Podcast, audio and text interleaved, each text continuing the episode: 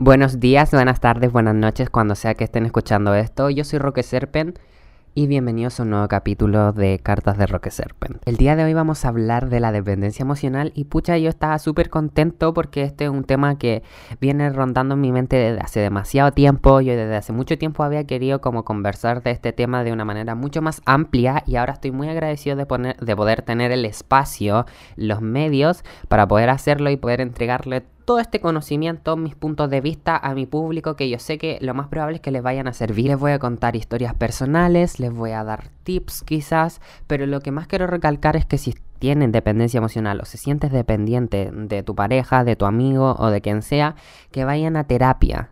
Ese es mi consejo. Por favor, háganlo. Porque cuando yo lo hice, de verdad que el proceso de sanación es mucho más eficaz porque tienes ayuda de un profesional. Dicho esto, empecemos. Te quiero, pero no te necesito para ser feliz. Esa fue una de las cosas que tuiteé en 2020 cuando terminé mi primera relación. Y la verdad es que fue una wea muy... Así como con una respuesta demasiado negativa por parte de las personas que estaban involucradas dentro de este tema porque yo era muy pesado al decir eso, que como iba a decir eso, que mal agradecido, es momento de agradecer y bla, bla, bla. Pero algo dentro de mí siempre me dijo, Roque, estás haciendo lo correcto. El decir estas palabras quizás sí suene pesado para el resto, pero para nosotros es una weá que nos ha costado lograr. Y es que a mí desde chico siempre se me enseñó esta weá como el concepto de dependencia como la manera correcta de amar.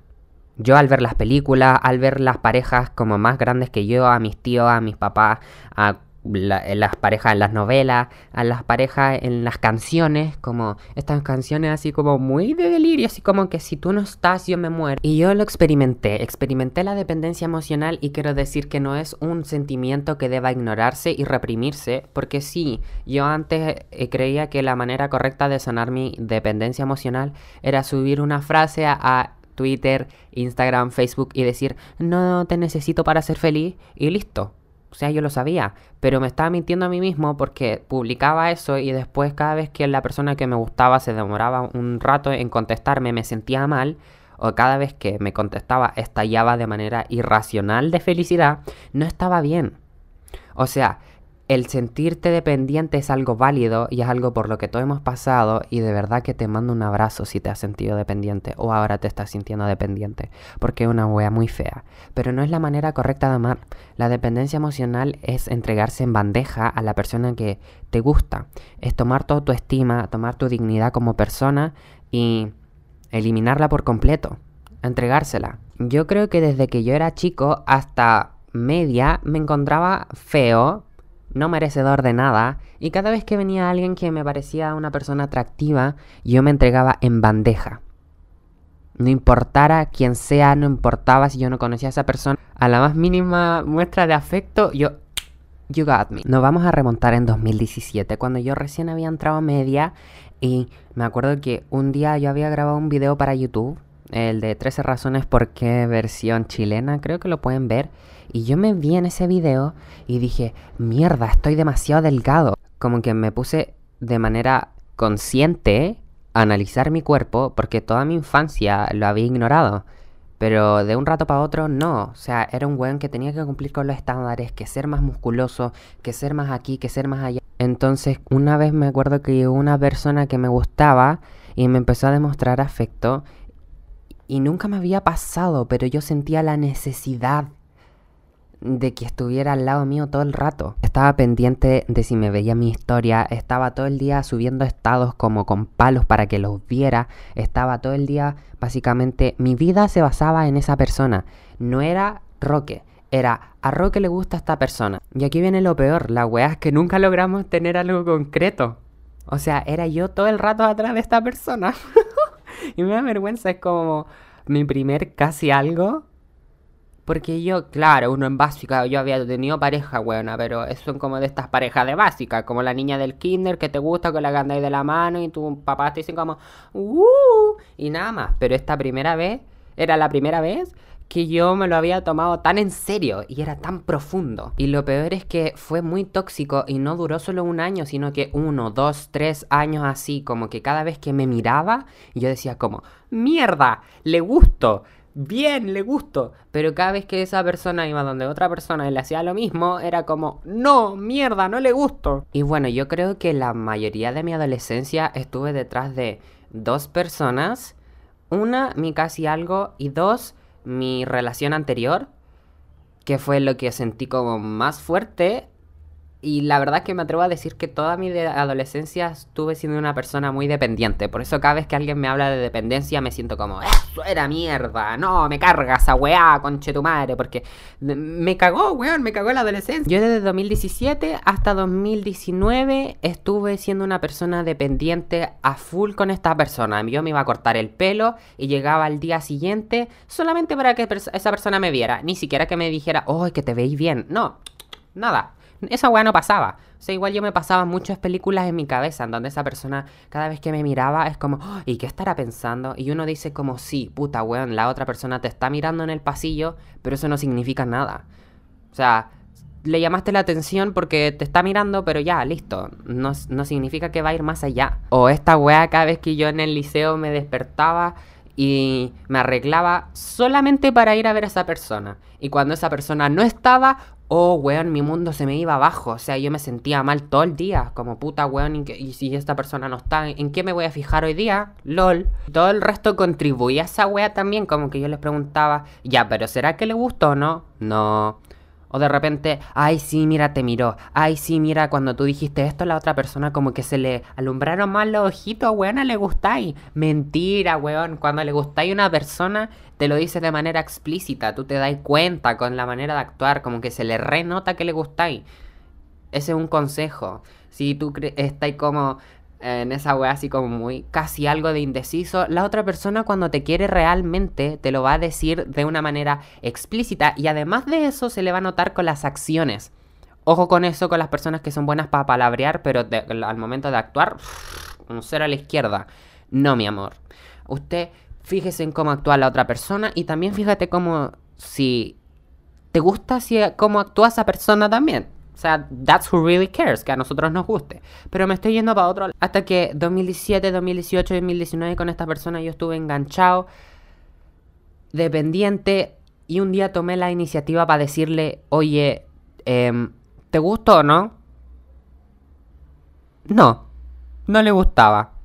Entonces se me fue abajo más o menos en mi mundo, pero la Ariana había sacado Thank You Next ese 2018, entonces ya yo bajé la escalera y llegué al pasillo, bueno, me puse a escuchar Thank You Next y como que de alguna manera se me pasó, lol, como que ya estaba preparado así. Llevaba tres años detrás de esa persona y yo sabía que no le gustaba, como que no iba a cambiar tanto tampoco, o sea, no terminó una relación realmente. Lo que el trabajo que tenía que hacer ahí era dejar de idealizar a la otra persona y dejar de creer que vamos a llegar a tener algo porque realmente nunca pasó algo. Hasta que en 2019 ya yo me había librado de esa dependencia. Tuve otra dependencia también. O sea, es que a la mayoría de personas que me gustaban generaba algún tipo de dependencia. Pero la anterior que nombré era mucho más fuerte. Llegó 2020, llegó la pandemia y yo me puse a indagar por internet y bla bla bla y tuve mi primera relación. Fue una relación a distancia, que de hecho podría hablar de las relaciones a distancia en otro podcast. Ustedes saben, o sea, han visto varias caras de la moneda de mi relación. Pero ahora se los voy a contar desde mi punto de vista de la dependencia. Mi relación había empezado súper bien, ¿ah? así como a conocerse. O sea, el feeling, como que al principio no fue tan negativo. No olvidar que me puse a pelear al segundo día con esta persona, pero no... El punto es que empecé a desarrollar mi dependencia así como una bola de nieve que iba creciendo cada vez más y cada vez más y era una weá inevitable. Porque yo creía que el ser de independiente era solamente como ya hacer mis tareas y buscar otra fuente de felicidad que, ojo, sí es importante buscar otra fuente de felicidad, ¿ah? Con tus amigos. Y igual me tendí una trampa porque todo mi tiempo se basaba en hablar con mi pareja, en dejar a mis amigos de lado y todo el tiempo con mi pareja, pero yo no conocía la verdad, la razón por la que estaba siendo dependiente. Y me atrevo a decir que creo que la dependencia emocional era un síntoma de algo mucho más profundo. Yo me quedaba hasta tarde con esta persona, hasta las 4, 5, 6 de la mañana. Y weón, tenía clase al día siguiente. No podía quedarme hasta esa hora, pero mis límites me los pasaba por la raja. Mi límite de dormirme máximo a las 12 de la noche no importaba porque yo era el weón más feliz y estaba hablando con mi pareja hasta las 6 de la mañana, mierda. Veíamos película y yo me sentía enamorado, weona. Yo sentía que era la mejor weá que me había pasado en la vida. Y yo le decía, eres la mejor weá que me pasó en toda mi puta vida. Y yo recuerdo un punto clave en donde yo sí fui consciente, ay, aquí esta weá en cualquier momento se va a la mierda.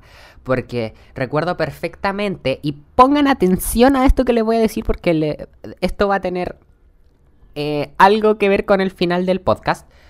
En un momento yo dije, llegué a la conclusión en mi cabeza y una voz como que habló y me escuché y dijo, ¿seré lindo o no? Ah, pero claro que somos bonitos, claro que somos válidos y estamos pololeando. Ah, ya, por fin somos válidos, así porque estamos peleando, ya, ya no hay nada más que preocuparse. Error, sí había algo de lo que preocuparse ahí. Y cada vez que peleaba yo con esta persona me iba a la mierda, porque sentía que mi mundo se me derrumpaba, o sea, existía la posibilidad de que termináramos. Y yo, como era dependiente, y esa persona a mí me daba mi bienestar, mi felicidad, la risa, me hacía sentir bonito, era mi droga. Era mi razón de ser feliz. O sea, nunca nadie me había hecho sentir así, nadie nunca me había acariciado la espalda y dado las palmaditas que cuando era chico nadie me dio. Cuando yo era chico y sentía que estaba haciendo una weá, no tuve ese apoyo emocional que debía haber recibido. Entonces llegó mi pareja y me aplaudió y me sobó el ego, me sobó la autoestima, me sobó todo y yo creía que tenía mi vida resuelta. Me sentía el weón más enamorado del mundo. Ya está la weá. Cuando yo era chico, las cosas que yo hacía, nunca recibí una palmadita en la espalda. Nunca recibí ese apoyo emocional. Entonces por eso lo buscaba y recreaba escenarios con personas que no me lo daban o, mejor dicho, como que era una wea muy inestable porque cuando era chico mis lazos eran así, inestables. O sea, recreaba los escenarios cuando yo era chico. Por eso buscaba amistades y estuve toda mi adolescencia buscando amistades en donde me diera la aprobación social que yo necesitaba porque cuando era chico no la tenía. Y las personas que estaban a mi alrededor no me la daban. Entonces buscaba personas así para sentirme seguro y en mi zona de confort, porque me daba miedo salir de mi zona de confort, porque me sentía amenazado. Si te vas de aquí, no vas a tener lo que vas a creer que es amor. Si te vas de aquí, de esta amistad, termináis esta amistad, no vayas a sentirte nunca más aprobado socialmente. Hasta que un día me terminaron. De las tantas peleas que tuvimos, esa persona me terminó. Y ustedes saben la, historia de esa relación. Y llegó 2021 que fue un año de quiebre. 2021 para mí es un año culiado en donde tuve que hacerme cargo de todas las weas que no solo en 2020 me dejaron para la cagada, sino que toda mi vida. O sea, tenía que lidiar con mis propios demonios, como dije en el primer capítulo. O sea, en el segundo. Y aquí está el punto en el que yo le había dicho hace un rato. Pongan atención a lo que les voy a decir. Ya. La wea es que yo necesitaba eh, la aprobación, las palmaditas, como eh, me la pasaba en los podcasts diciendo esto. Pero eso fue lo que generó esa dependencia emocional. Ahí estaba. El tesorito, weona. La respuesta de una pregunta que yo tanto tiempo estaba buscando había llegado por fin después de terminar mi relación.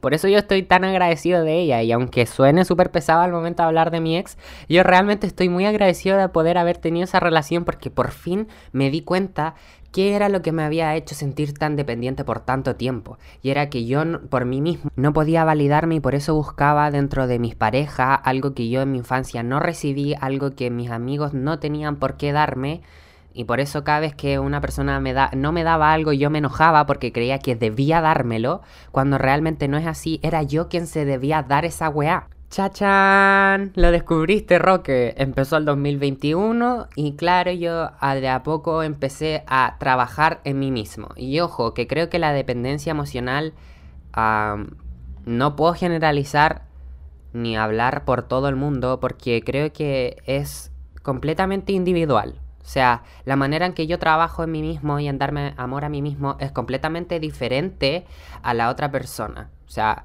mi amiga se ama de una manera diferente a la que yo me amo. Y me di cuenta de que cada vez que yo pensaba en áreas de mi vida que quería mejorar, como por ejemplo, ya me encantaría ir al gimnasio y empecé a ir al gimnasio y me sentía feliz cada vez que yo iba al gimnasio porque me imaginaba mi cuerpo cómo iba a estar en unos meses más, o cada vez que yo tomaba mi cuerpo y hacía una weá que me gustaba, o cada vez que yo iba donde mis amigos, ya tenía eso. O sea, la validación de mí mismo, me podía mirar al espejo y, ojo, que les voy a entregar una weá que había pensado. Y la manera que de la que yo me veía a mí mismo empezó como a evolucionar a través del tiempo. El concepto de belleza también empezó a evolucionar a través del tiempo y cada vez que yo veía, por ejemplo, una foto mía en donde no me veía bien, me estaba tranquilo porque sabía que yo no era así. Y ustedes deben estar pensando que es como, ay, Roque, qué superficial. O sea, para mí igual la weá era tema, como el sentirme bonito. Entonces, como el por primera vez sentirme bonito por un mérito mío, para mí era un logro, así como, bien, conchetumare. Así que cada vez que se sientan bonitos, no sientan vergüenza de decir que se sienten bonitos, porque estamos muy acostumbrados a que el resto nos diga que somos bonitos. Pero si tú te sentís bonito, dilo, grítalo, porque luchaste tanto por pararte el día de hoy, mirarte al espejo y decir, oh puta que soy bonito, weón. Que no te dé vergüenza. Como decía eh, antes, claro que el amor propio y la manera en la que creo que logré independizarme, que fue voltear todas esas cosas que yo esperaba del resto y tener las expectativas puestas sobre mí mismo, las acciones que yo hacía y de mm, cierta manera también dejé como de decirle a todo el mundo, wow, soy el rey de la independencia. Y empecé a actuar como una persona independiente. El día de hoy me encuentro fuera de, las casas de la casa de mis papás. Estoy viviendo en otra ciudad. Estoy solo y me siento completamente bien estando solo. Siento que puedo hacer mis weas solo, que no necesito que venga alguien a aplaudirme y me diga bien Roque. O sea, yo sé perfectamente cuándo me tengo que aplaudir, cuándo tengo que dejar de lado todo y empezar a estudiar, empezar a trabajar en mí mismo, salir a hacerme el almuerzo, weas básicas, pero son weas que antes a mí me costaban.